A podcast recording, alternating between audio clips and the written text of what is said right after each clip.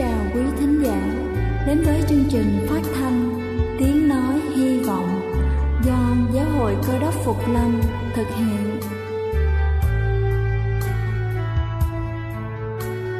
Kính thưa quý vị, Đức Chúa Giêsu trước khi Ngài về trời đã ban cho các môn đệ của Ngài một điều răn mới, đó là họ phải yêu thương nhau như chính tình yêu mà Ngài đã dành cho họ Quả thật vậy thưa quý vị, tình yêu thương là một món quà vô giá mà Chúa đã ban cho nhân loại và đó cũng là thông điệp mà chúng tôi muốn gửi đến toàn thể quý vị. Nếu quý vị muốn tìm hiểu thêm về chương trình, về niềm tin hoặc muốn nghiên cứu về lời Chúa, xin quý vị gửi thư về chương trình phát thanh Tiếng Nói Hy Vọng, địa chỉ 224 Phan Đăng Lưu, phường 3, quận Phú Nhuận, thành phố Hồ Chí Minh hoặc gửi email cho chúng tôi theo địa chỉ tiếng nói hy vọng amos@gmail.com.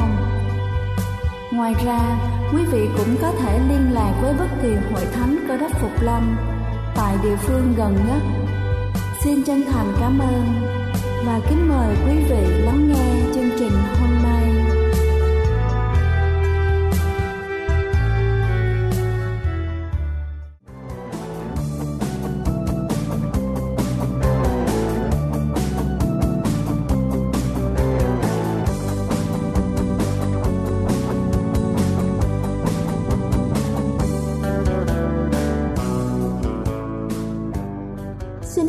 Chào quý vị thính giả đang lắng nghe chương trình phát thanh tiếng nói hy vọng.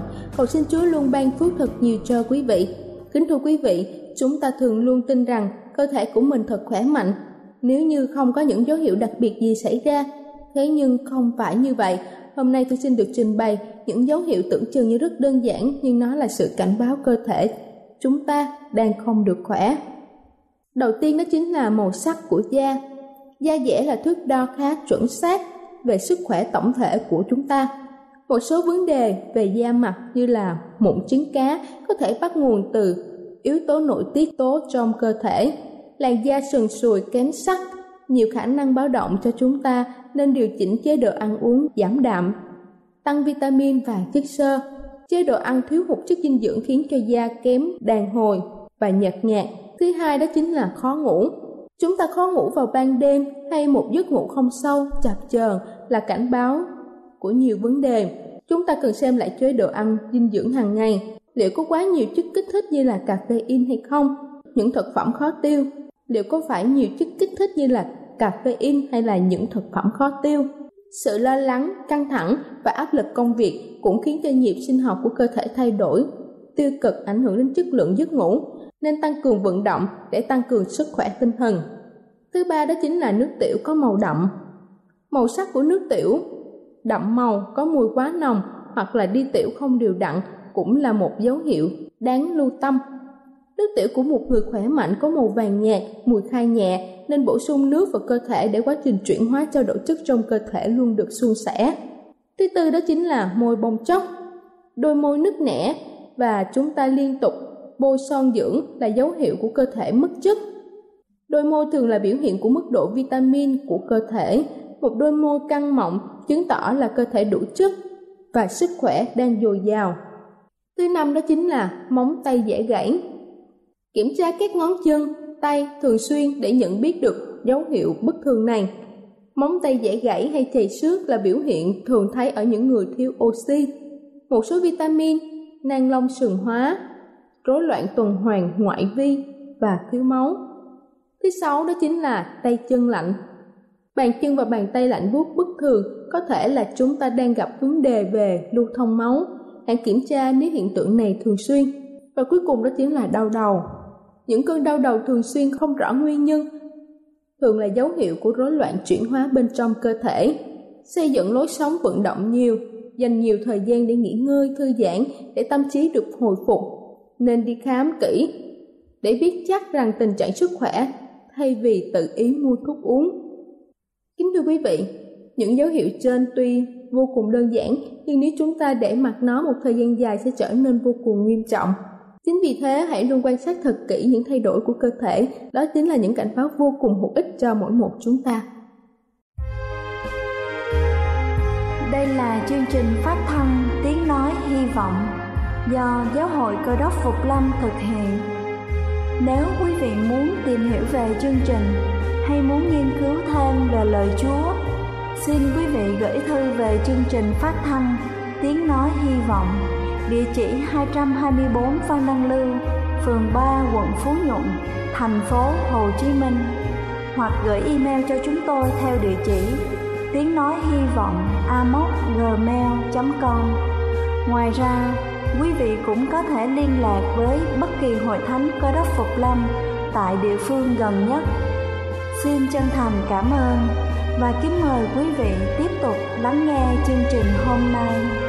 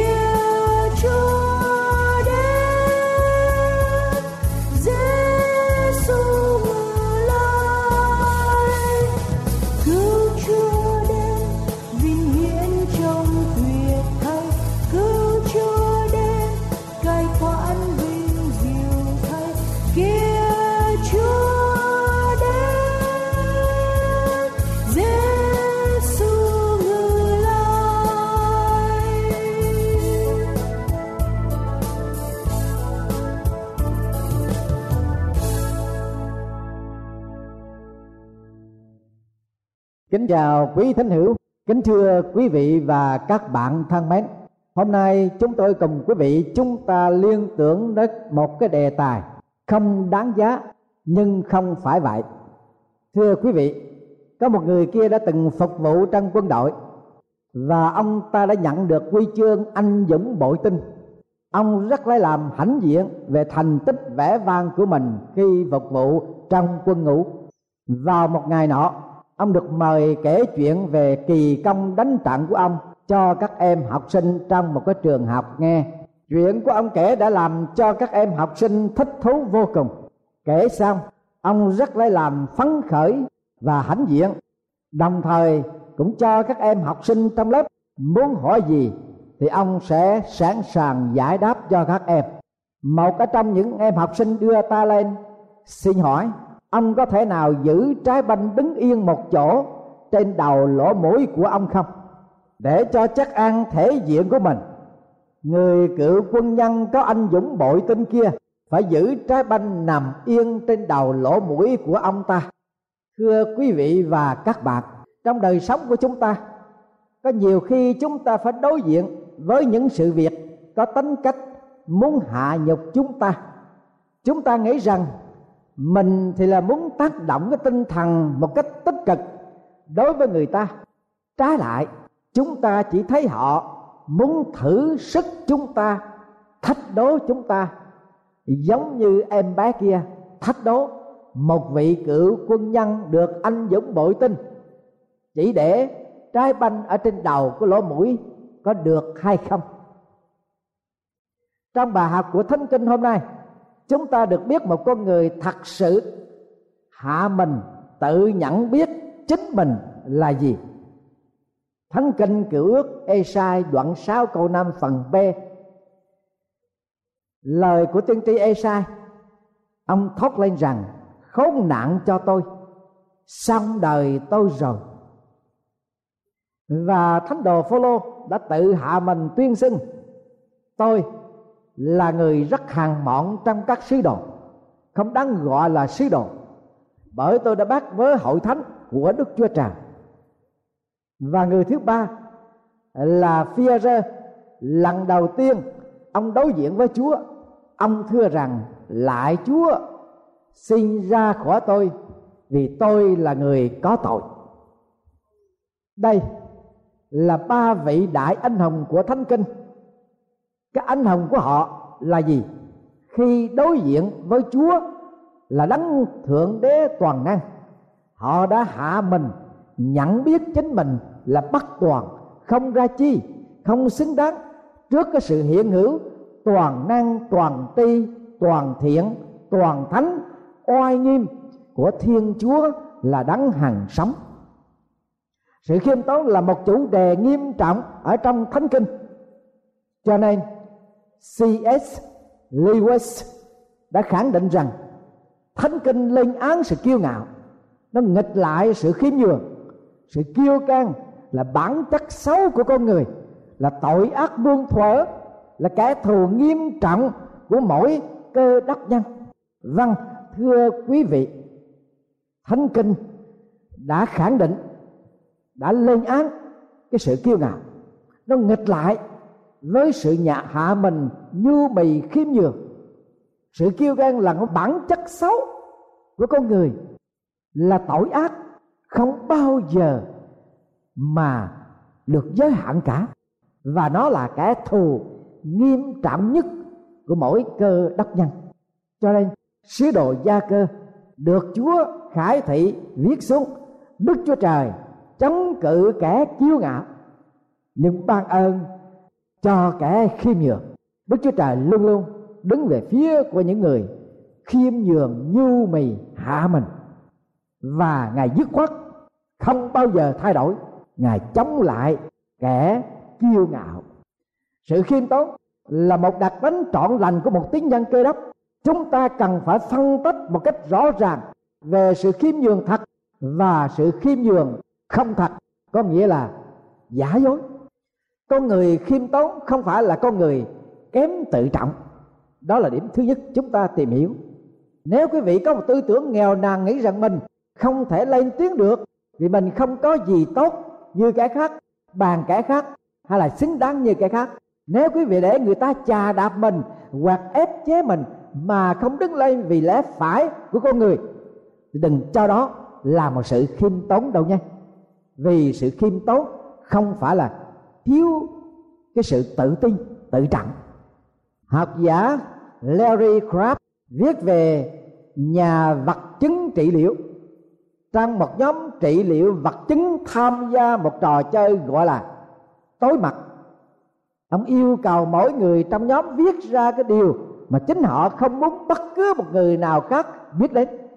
Rồi ông yêu cầu họ đừng ký tên và góp những cái tờ giấy đó lại giao cho ông họ thực hiện cái trò chơi tối mặt đó nhiều năm.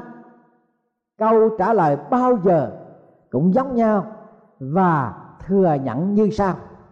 Tôi cảm thấy tôi vô dụng hoàn toàn. Không một ai mong muốn tôi cả nếu họ đã biết tôi.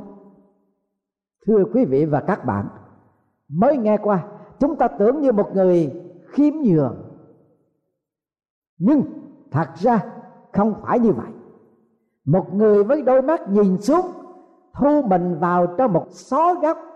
Tâm trí bị người ta cuồng quá, để cho người ta dễ dàng dẫm lên và bước qua.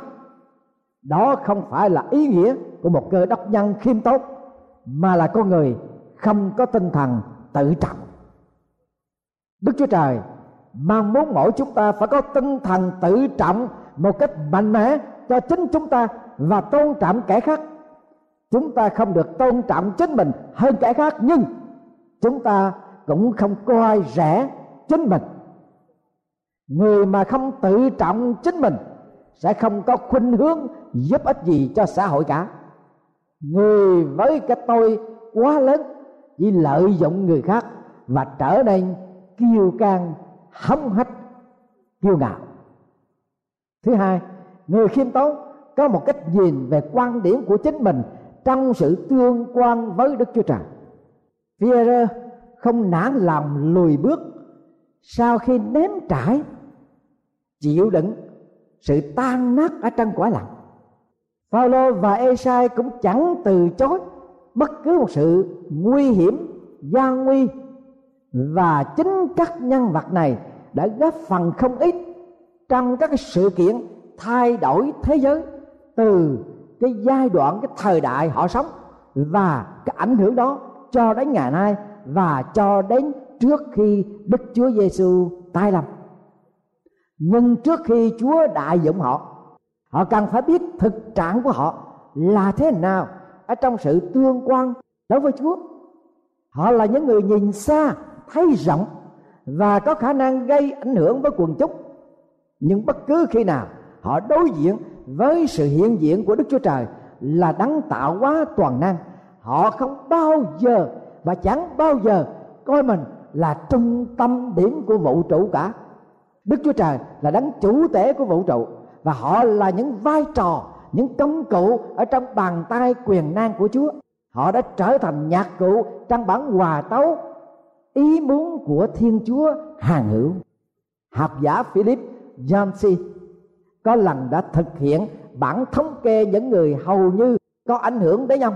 ông công nhận rằng họ là những người đều có ảnh hưởng về điểm đặc trưng thông thường và rất là khiêm tốn sự khiêm tốn đối với Esa sự hà mình đối với Phaolô, sự khiêm nhường đối với Môi-se là một sự lựa chọn để làm vinh danh Thiên Chúa và hết lòng, hết sức phục vụ Ngài bằng cách nào Esai, Phaolô và Führer đã lưu lại sự từng trải của họ về đức khiêm nhường đối với Chúa để lại cho chúng ta ngày hôm nay bài học.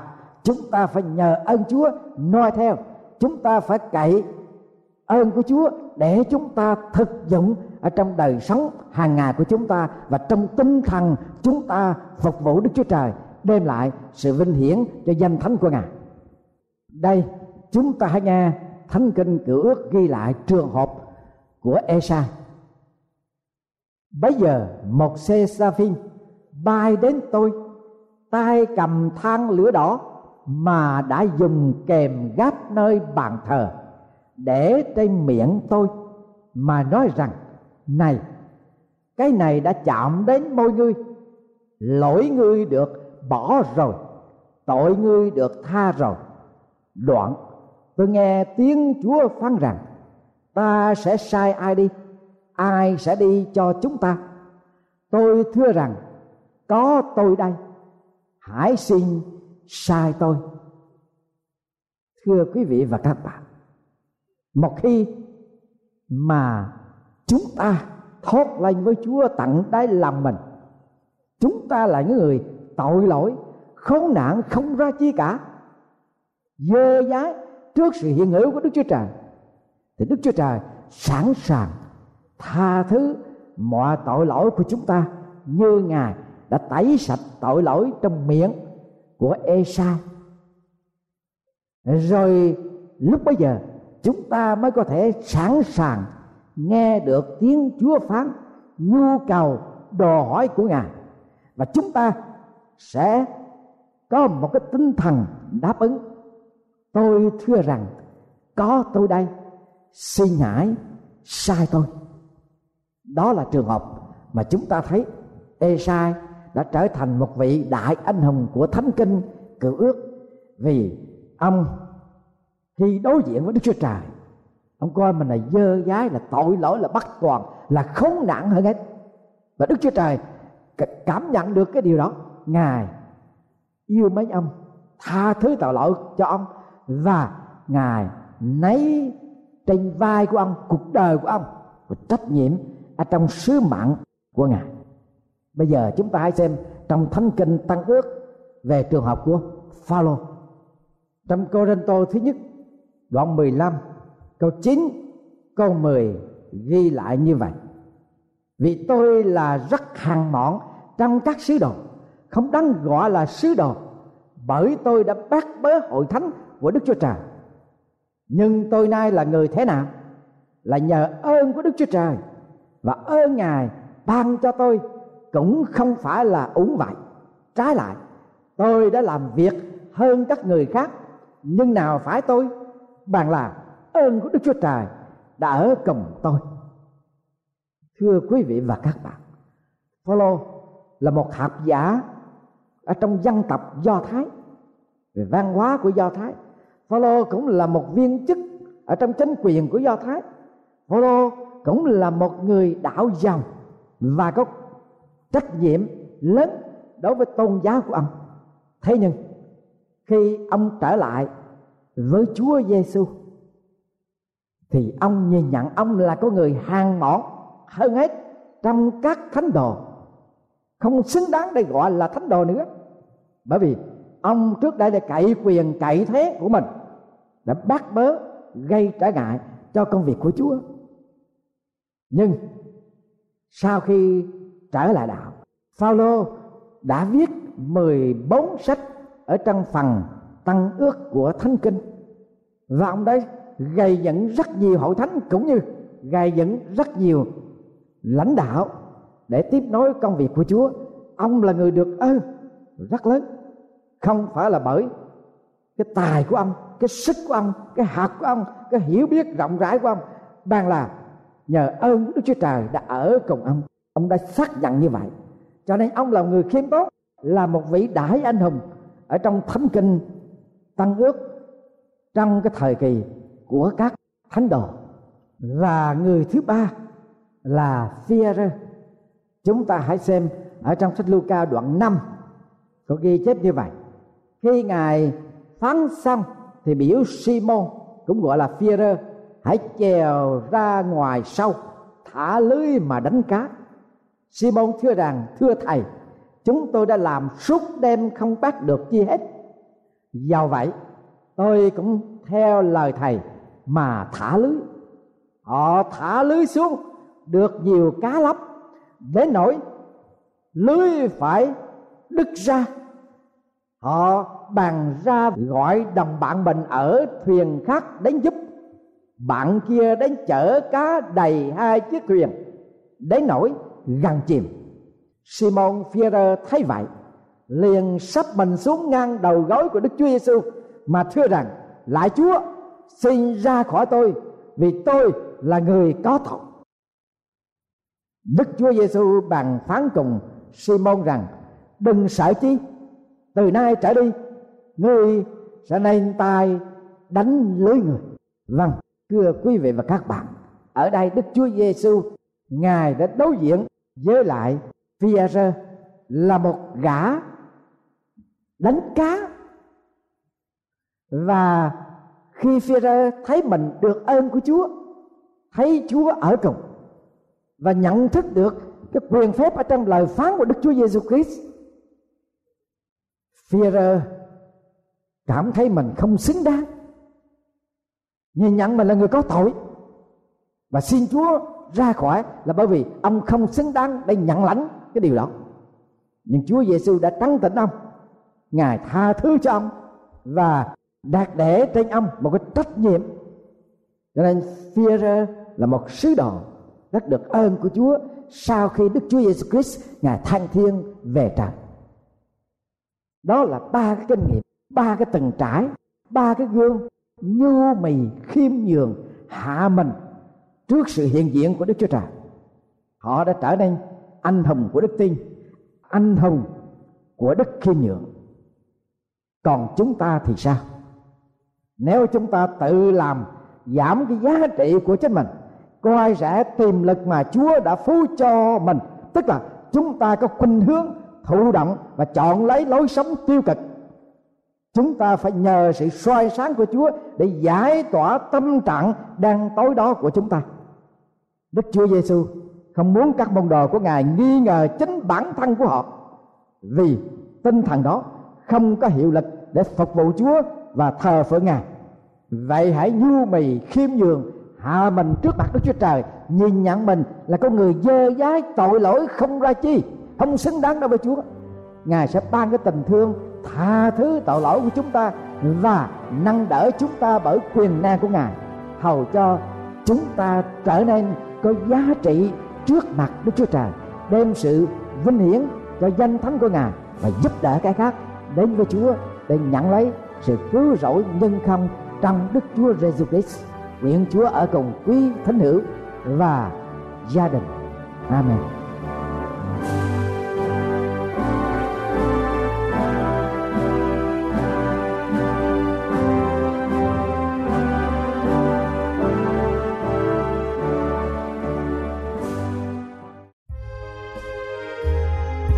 Đây là chương trình phát thanh Tiếng Nói Hy Vọng do Giáo hội Cơ đốc Phục Lâm thực hiện.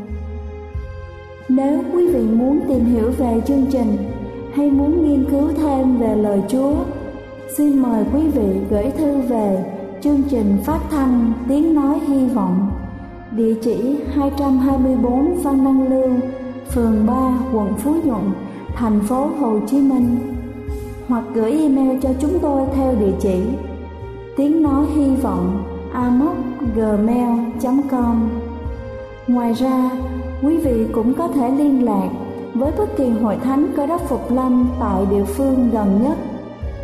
Xin chân thành cảm ơn và hẹn gặp lại quý vị trong chương trình lần sau.